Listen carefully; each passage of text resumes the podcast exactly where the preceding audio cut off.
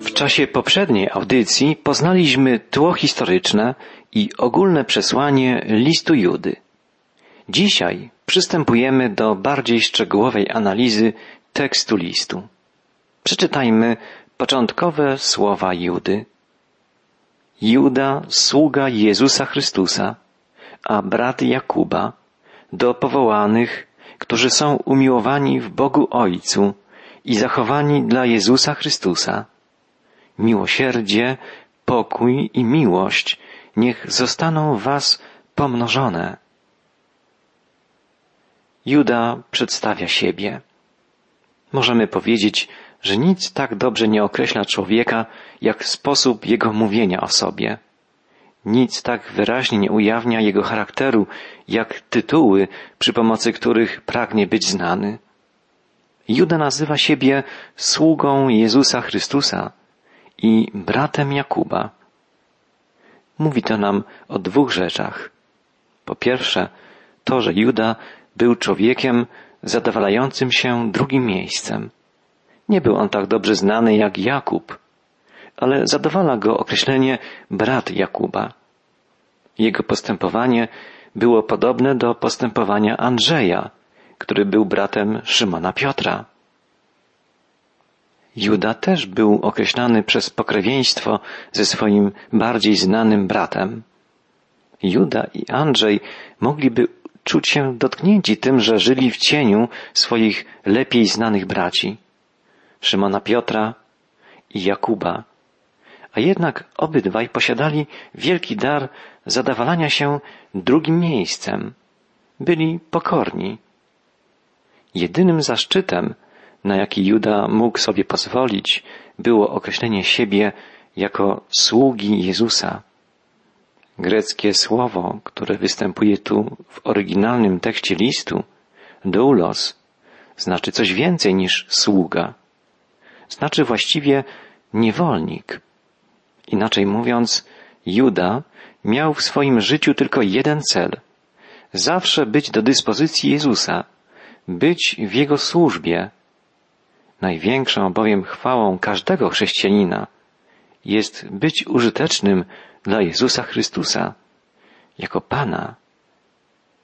W swoim wstępie Juda używa trzech słów na określenie ludzi wierzących. Chrześcijanie są, jak wynika ze słów Judy, powołani przez Boga.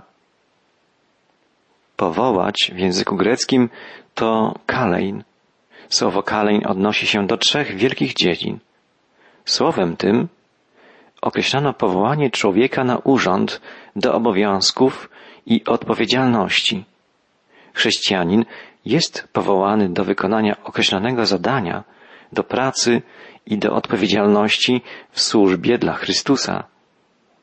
Słowem tym wzywano też człowieka na ucztę lub na uroczystość. Było to zaproszenie do udziału w radosnym wydarzeniu. Chrześcijanin jest człowiekiem wezwanym do radosnego uczestnictwa w Bożej gościnie, w Bożej uczcie. I w końcu słowem tym przywoływano także człowieka na sąd.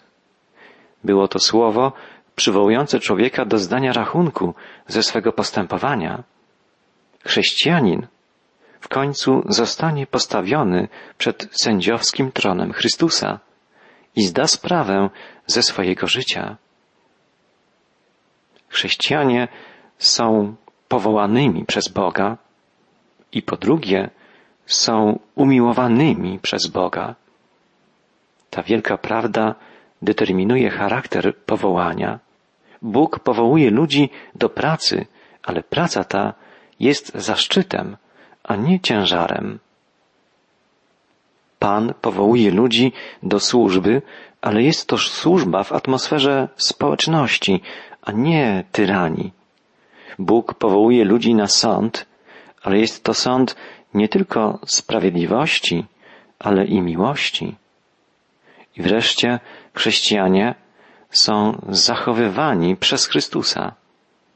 Są powołani przez Boga, umiłowani przez Boga i zachowywani przez Chrystusa. Człowiek wierzący nigdy nie jest pozostawiony samemu sobie. Chrystus zawsze jest stróżem jego życia i towarzyszem na jego drodze. Tak więc chrześcijanin, prawdziwy uczeń Jezusa, ma świadomość, że jest przez Boga powołany, umiłowany i podtrzymywany dzięki wielkiej łasce objawionej w pełni w Jezusie Chrystusie. Drogi przyjacielu, czy zdajemy sobie do końca sprawę, co oznacza to, że jesteśmy przez Boga powołani? Apostoł Paweł pisał wiele o powołaniu na apostoła, na ambasadora Chrystusa. Greckie słowo apostolos pochodzi od czasownika apostolein, wysyłać. I dlatego apostoł to ten, który został wysłany. Znaczy to, że chrześcijanin jest ambasadorem Chrystusa, jest jego przedstawicielem, jest wysłany przez Pana. Każdy wierzący człowiek został posłany na świat, by mówić o Chrystusie, by działać na rzecz Chrystusa, żyć dla Chrystusa. Swoim życiem poleca on innym Chrystusa albo oddala ich od Niego. Apostoł Paweł mówił o powołaniu na świętych. Słowo święty w greckim oryginale hagios zasadniczo podkreśla po prostu inność. Bóg jest święty, ponieważ jest inny od ludzi.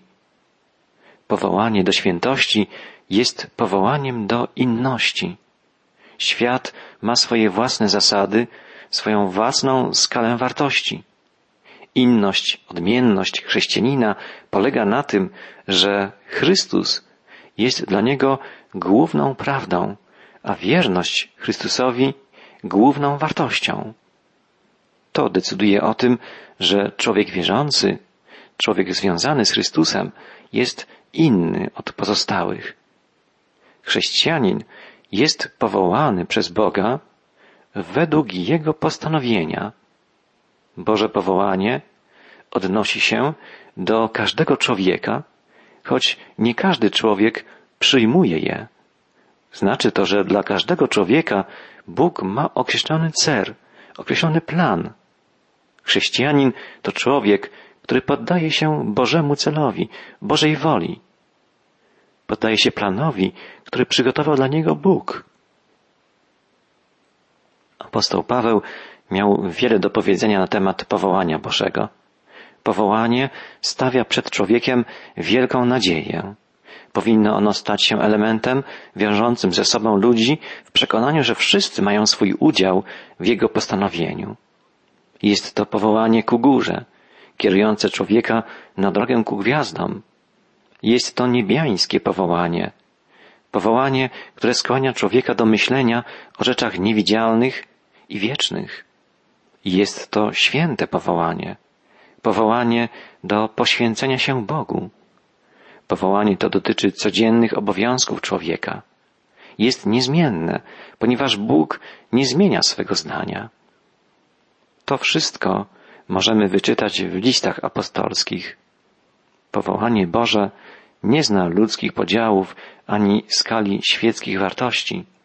Człowiek wierzący musi być godny tego powołania i przez całe życie musi starać się wypełniać je.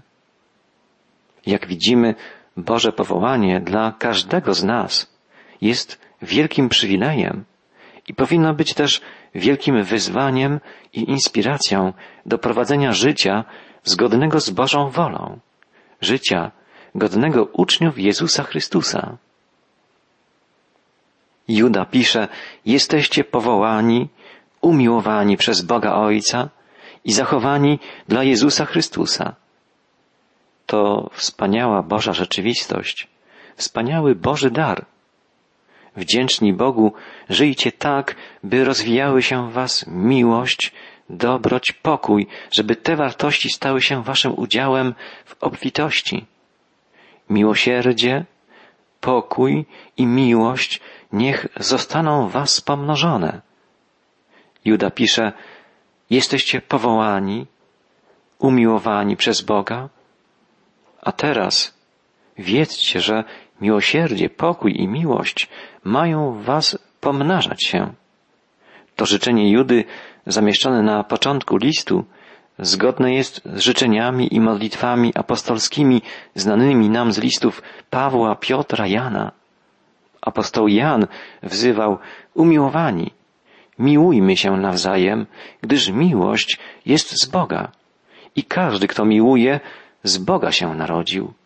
Miłujmy więc, gdyż On przedtem nas umiłował.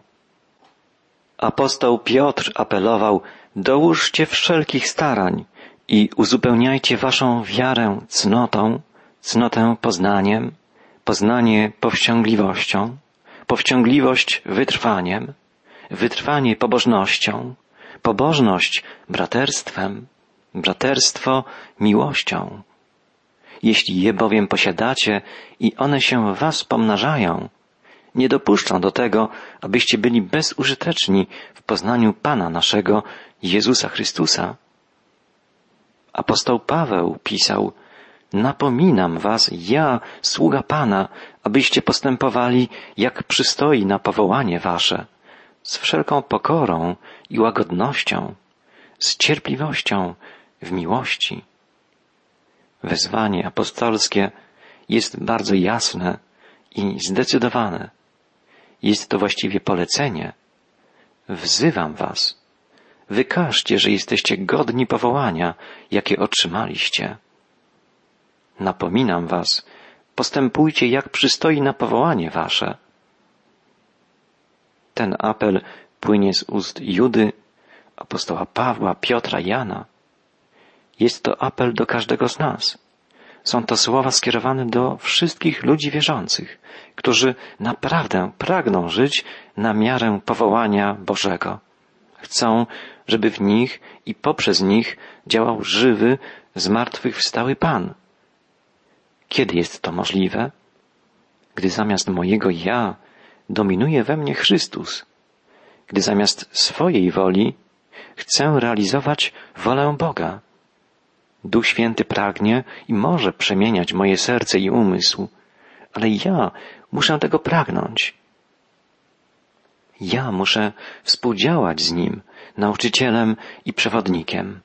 Muszę oddać Mu do dyspozycji swoje ręce, nogi, swoje usta, swoje zdolności, możliwości, umiejętności, swój umysł i swoje serce. Czy naprawdę tego pragnę? Pismo Święte wzywa każdego z nas, żebyśmy postawili sobie to właśnie pytanie. Czy pragnę swoim życiem wykazać, że jestem godny powołania, jakie otrzymałem? Czy pragnę żyć na miarę miłości Chrystusa, w mocy Ducha Świętego, który chce mnie stale prowadzić i przemieniać?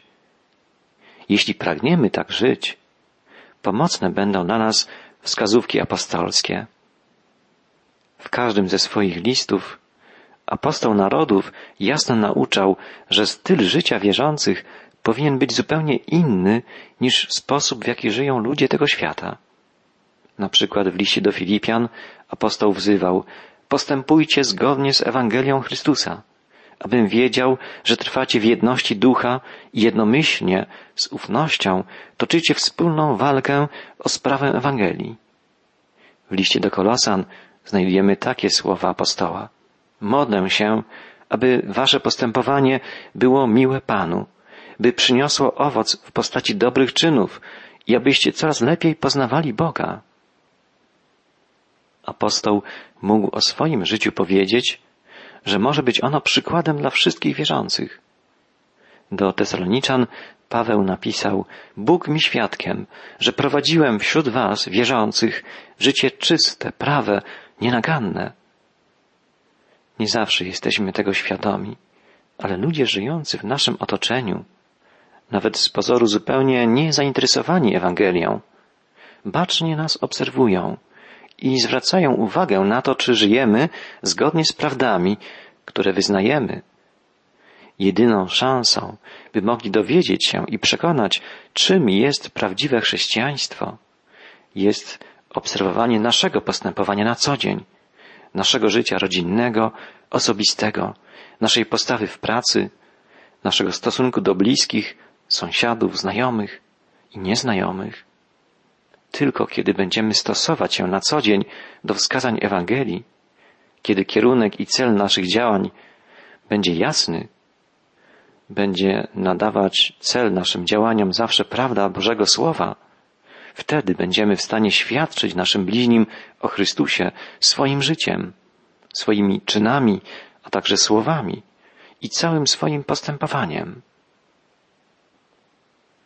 Juda, a także apostołowie Paweł, Piotr, Jan pragnęli, by wierzący swoim życiem wykazali, jak wielkich zmian dokonał i dokonuje w nich Chrystus. Poznali całą pełnię duchowego bogactwa danego im w Chrystusie i teraz owo wspaniałe błogosławieństwo Chrystusowe powinno owocować w ich życiu. Apostoł Paweł apelował, bądźcie zawsze skromni. To jest bardzo ważne.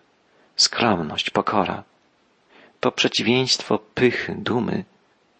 Prawdziwa pokora nazwana jest klejnotem świętych. Apostołowie stawiali tę cechę na pierwszym miejscu, jako najważniejszą z wszystkich cnót. Bunt przeciwko Bogu zrodził się z braku pokory, z pychy człowieka. Pokora toruje drogę powrotu do Boga. Czym jest w swojej istocie pokora? Z czego się bierze? Na czym polega? Chrześcijańska pokora ma swoje źródło w naszej właściwej, uczciwej samoocenie. Dzięki pokorze człowiek staje się świadomy swoich wad, ograniczeń, swojej słabości, małości, nicości. Niczego nie zawdzięczamy sobie samym. Jesteśmy stworzeniem, któremu przysługuje jedynie pokora względem Stwórcy. W liście do Filipian znajdziemy taki apel apostolski. Nie róbcie niczego z chęci wywyższania się, ani z próżności, ale bądźcie wobec siebie pokorni. Uważajcie jedni drugich za lepszych od siebie. Pokora powinna cechować nie tylko naszą postawę względem Boga, ale także nasz stosunek względem bliźnich. Jakże często nam, ludziom wierzącym, brakuje takiej pokory względem naszego Pana i Mistrza. On zwraca się do nas słowami: uczcie się ode mnie, że jestem cichy i pokornego serca.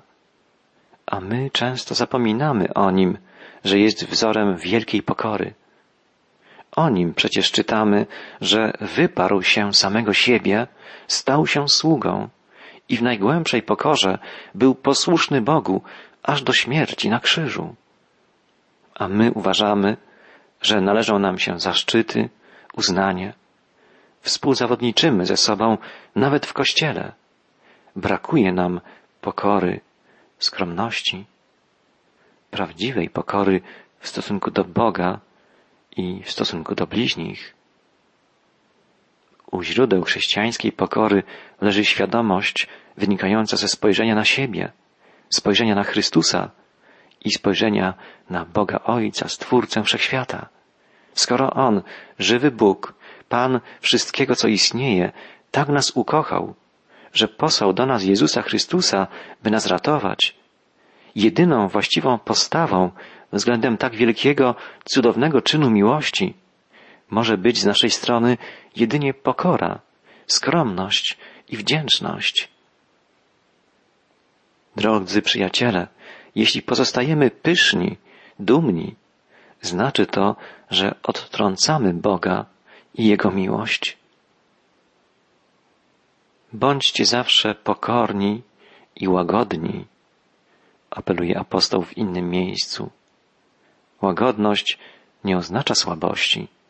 Można być łagodnym, a jednocześnie zdecydowanym, stanowczym. Spójrzmy na Jezusa. Gdy przybył do Jerozolimy i wszedł do świątyni, ujrzawszy tam rozkrzyczanych, targujących się handlarzy, powywracał ich stoły i przepędził ich. Łagodność nie oznacza słabości ani bezczynności. Łagodność to posłuszeństwo względem woli Boga Ojca. Łagodność to spokój i siła wynikająca z łączności z Wszechmocnym Panem.